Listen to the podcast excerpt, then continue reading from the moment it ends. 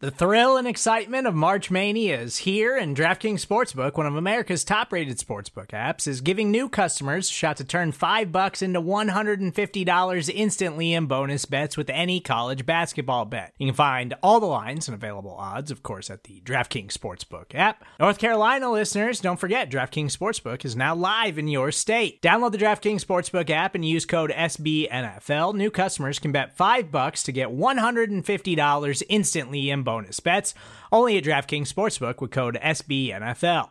The crown is yours. Gambling problem? Call 1 800 Gambler or in West Virginia, visit www.1800Gambler.net. In New York, call 8778 HOPE NY or text HOPE NY. In Connecticut, help is available for problem gambling. Call 888 789 7777 or visit ccpg.org.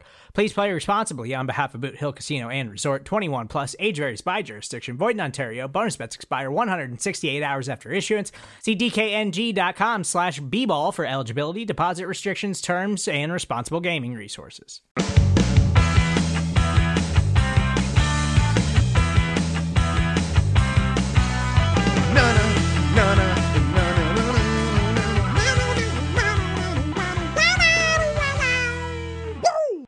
What up, world? Welcome on all to another episode of The Ocho, presented to you in partnership, as always, with SB Nation's bloggingtheboys.com. My name is RJ Ochoa. You know me, of course, from BTB and from right here as your humble host on The Ocho. It is Wednesday, June 10th, 2020. A very happy hump day from all of us to all of you. We hope that all is well wherever you are. We hope you're happy, safe, healthy, practicing social distancing, and we hope talking about the Dallas Cowboys brings you some level of joy. Uh, it is the middle of the week, so hopefully, uh, you've got some fun things in store this weekend. Um, I mentioned that uh, we're moving, and so lots of packing in my future. You know, you just you never need boxes, right? And so you get rid of all the boxes, and then all of a sudden you need boxes. You know, you know, where are all the boxes now? Uh, but I digress. Um, you know, Tuesday we got some Dallas Cowboys action in, in a weird way. Uh, Tuesday had some interesting Dallas Cowboys I don't want to say headlines, but you know, content uh, lurking, and something really cool. Uh, Troy Aikman was on the Darren Woodson Show, a new podcast out there. Uh, I've checked out Darren's podcast; it's pretty awesome. So if you haven't, make sure you go support a uh, former cowboy. And uh, Darren has uh, had on a variety of people on his podcast so far, but he obviously had Troy Aikman on, and there was a lot discussed here, and it was just really cool to hear Troy and Darren talking about life and football and everything. Uh, but Troy, I thought, you know, he was asked about how he handled success once he finally achieved it with the Cowboys after they won Super Bowl 27. Because if you know Troy Aikman's entire career, you know very well, you know that um, obviously, you know, in college things didn't get off to a great start for him, and transferred to UCLA, and obviously things didn't get off to a great start in the NFL with the Cowboys. But I thought this was a really interesting answer that Troy kind of took a number of directions. Here is Troy Aikman on the Darren Woodson Show. At the time, whenever teams had gone on and won a Super Bowl, then they always talked about the Super Bowl hangover the mm-hmm. following season and how they struggled. And they typically had. Most teams had struggled after they'd won a Super Bowl. Guys are doing book deals or appearances, and you kind of lose uh, lose the focus, I guess. And it it it was always strange to me because after we won our championship, I thought, man, that's such a that's such a magical time, and the feelings you have when you go through that playoff run and win a Super Bowl to me, it only fueled the drive that much mm-hmm. more. Like, like how do you not want to feel this every year? You know, mm-hmm. so I, I got even more motivated uh, to to to to win at, at all costs, and and so that's really where it came from. And then knowing that we had become an offense that you know we threw the ball. The there's this uh, uh, there's this idea that that all we did was run the ball. Mm-hmm. You know, and and we ran the ball obviously and we ran the ball well but we threw the ball really well too yeah. and and early on in games in the first halves we, we would throw the ball more than we'd we'd run it and then we'd close out games running the ball but if you go back and look at a number of those years our best years our our yards per per pass we were we were number one a few times we were top three so we didn't throw it as much as Miami or San Francisco or Green Bay, but when we did throw it, we threw it as well, if not better than anybody who did. Mm-hmm. So we, we were a really good throwing team. But with that being said, I, I knew that I knew that I wasn't going to win passing titles or touchdowns, and you know I would have loved to have thrown the ball more than we did, but my legacy was going to be about winning championships, yep. and uh, and that that's really that's that's why I'm in the Hall of Fame. I mean, I know that, mm-hmm. and uh, and so I knew that early on that that this is this is how I'm going to be defined, and and quite honestly, I was okay with that. I mean, that's that's the way as it should be, as, yeah. especially as a quarterback. And so uh, I think that only fueled me a little bit more. And the frustration for me as I moved through my career is uh, I, I just felt that there were a lot of decisions being made that I had no control over, and yet they were reflecting on me because of how we were playing on the field. And and so I, I, knew what it was like when I first got in the league and we weren't very good. And then I know what it was like when we got good, that five, six year window. And then you, through that, you earn some respect. You earn respect in your own locker room and you earn respect around the league. And I felt like I was at risk of giving that up because of nothing that I could control. And that's where the frustration became. Uh, each year it got more and more frustrating. And uh, I, I, really felt that I'd go on and play uh, after I left the Cowboys. It didn't obviously work out that way, but. You know, my career was cut a little bit short. It was. It wasn't. It really was not due to injury. Uh, it was. It was due to just finally at a breaking point and uh, and not not wanting to continue to do the things uh, or go along with the things that were being done in Dallas. You know, Troy, we have heard say at several turns um, that he. Well, I, I, I, suppose I should say we've heard Troy make some interesting comments or, or things that people would chalk up to be interesting comments. And, um, you know, maybe you don't find it interesting that Troy would kind of blame that's that's a harsh word but blame some things on the front office certainly saying that you know he was just kind of worn out there at the end. Uh, he's spoken before about how he was you know maybe going to play somewhere else. He talked about that in his episode of a football life we talked about that with chris weaver our friend from nfl films I, just I don't know. I mean, obviously, you know, Troy Aikman knows better than anybody else about the life of Troy Aikman, but uh, that's interesting to to hear. And you know, Troy has also spoken about how he kind of has some sort of goals to be an NFL general manager and how he's realized that, you know, that's not going to happen with the Cowboys because he's not a Jones. And I don't know. I just, you know, it's interesting to hear Troy Aikman continue to talk. I think, I think that people are, and I'm not saying nobody should be, but I think people love Tony Romo so much uh, and love him as an analyst and as a commentator that we almost take for granted how good Troy Aikman is at his job as well. And Troy Aikman's a great public speaker, and so hearing him on this podcast was awesome. Uh, we talked to Ed Werder last week on the 750 uh, about how he was on his podcast. And by the way, I know that we did not have a new episode of the 750 this week. Tony uh, mentioned that he was getting some knee surgery, so he is uh, he's on on the mend. So our best wishes uh, to our fellow BTB or Tony Casillas. That was why we weren't able to get an episode of the 750 up, but we should have one next week.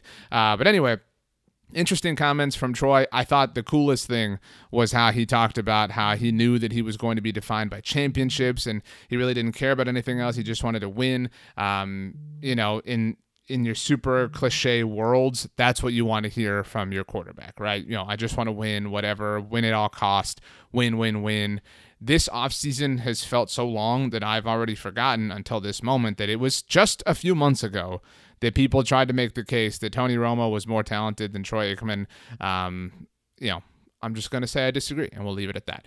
Uh, but you know, that was not the only uh, interesting point of audio recently, um, and so something else, uh, you know, Gerald McCoy has made the media rounds um, as the, one of the newest members of the Dallas Cowboys, and that's kind of something that I think he's excited about. Honestly, is that you know, although to be fair, you know, I know he was a Panther last year, but the Buccaneers are uh, at the center of a lot of NFL scopes right now, thanks to Tom Brady. But um, Gerald McCoy has been on all sorts of shows. He did a, a hit with DallasCowboys.com. He did a hit with ESPN. He's uh, he wrote something in the Players Tribune. He uh, you know was recently on the Herd with Colin Cowherd, and he this was a really awesome conversation. If you have not, go listen to Gerald McCoy on the Herd. I think it's on their YouTube channel. A really awesome conversation. He talked about everything going on in the world right now and just kind of uh, shared a message of, of spreading love and spreading positivity while also really providing um, some high points of intellect on some very important subjects. Um, but with regards to football, he, he did mention the Cowboys not brand, but uh, well, here's what he here's what he told Colin Cowherd about life after playing for the Dallas Cowboys. Who is one of the top, if not the top, uh, analysts on Fox? Uh, Troy Aikman. Okay, okay. Who took over for Jon Gruden um, after he left Monday Night Football? Jason Witten, Cowboy. Okay. Who is going to be the highest paid analyst next year? Tony Romo.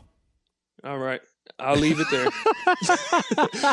so if you if you don't think that being a cowboy has its advantages and its benefits, yeah, it does. So Gerald McCoy, I don't know. Maybe uh, someday he's calling Monday Night Football. You know, you don't know how that's going to go uh, in the future. That production is obviously always in need of help. But Joe McCoy, and we talked to Casey Phillips about this when she was on the show.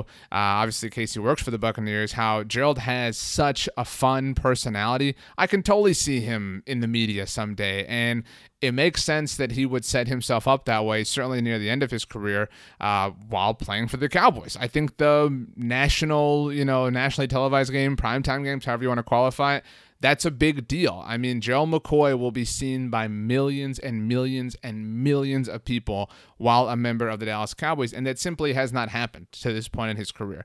Um, so you know, cool words from uh, from Gerald McCoy.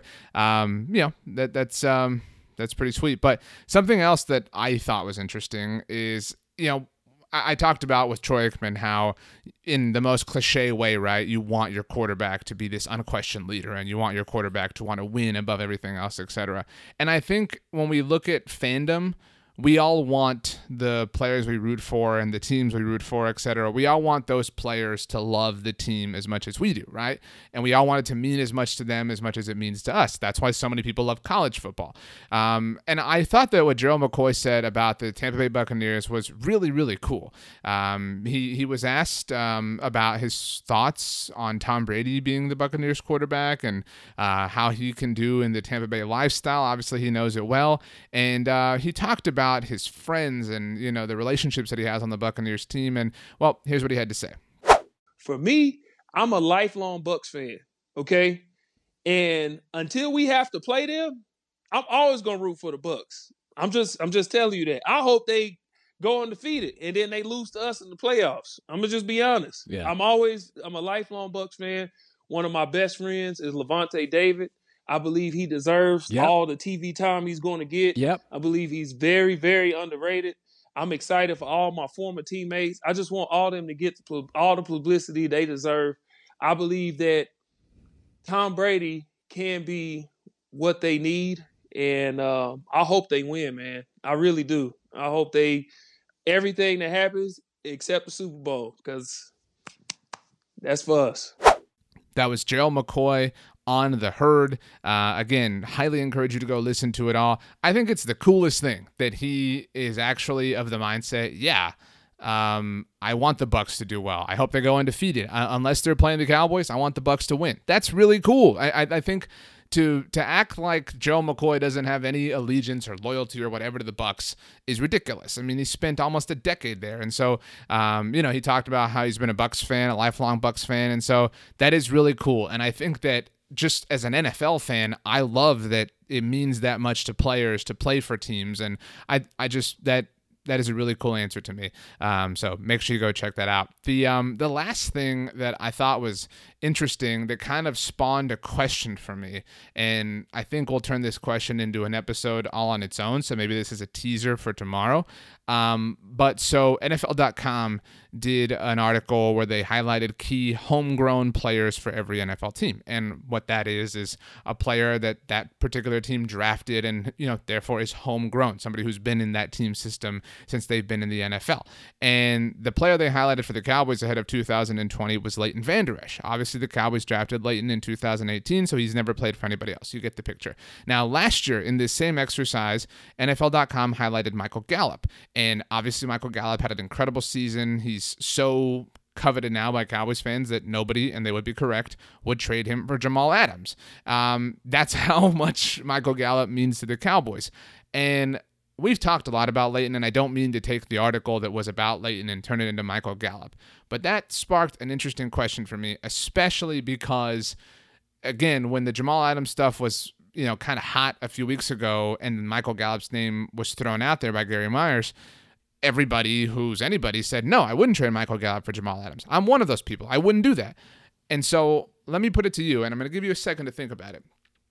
Which 2018 Cowboys draft pick is better or more valuable to the Cowboys? However you want to qualify. You get the point of the question.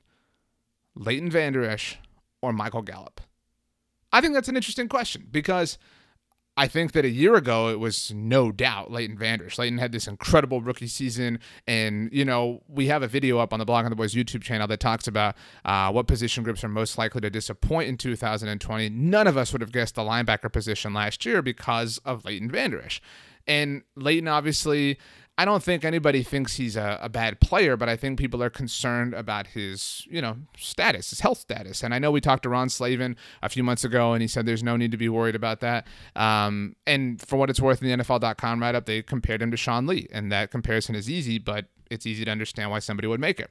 And meanwhile, while Michael Gallup's never been an all pro, uh, I think we all agree that Michael Gallup is criminally underrated. Um, and I think that we all agree that he does not get enough attention. He does not get as much love as he deserves. Who is better? Who is more valuable to the Cowboys? Because if you would not trade Michael Gallup for Jamal Adams, then I have a hard time imagining that you think Leighton Vander Esch is better than Michael Gallup. And I had never thought of it in those terms. And so I think I lean Michael Gallup. Um, but if you told me I had to give up one, I would give up Michael Gallup, if that makes sense, just because, you know, there's a surplus there.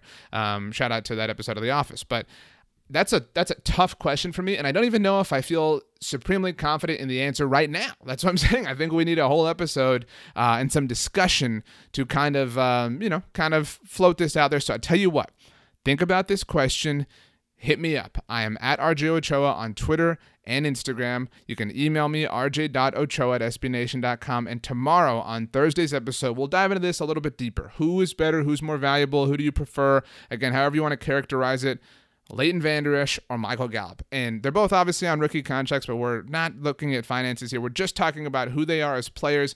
Obviously, health is a big part of that. So, Leighton Vander Esch, Michael Gallup, who do you got? Let me know. Also, do me a favor, have the absolute best Wednesday of all time. You know why? Because you deserve it. We will see you manana, my friends. As always, go Cowboys and peace out.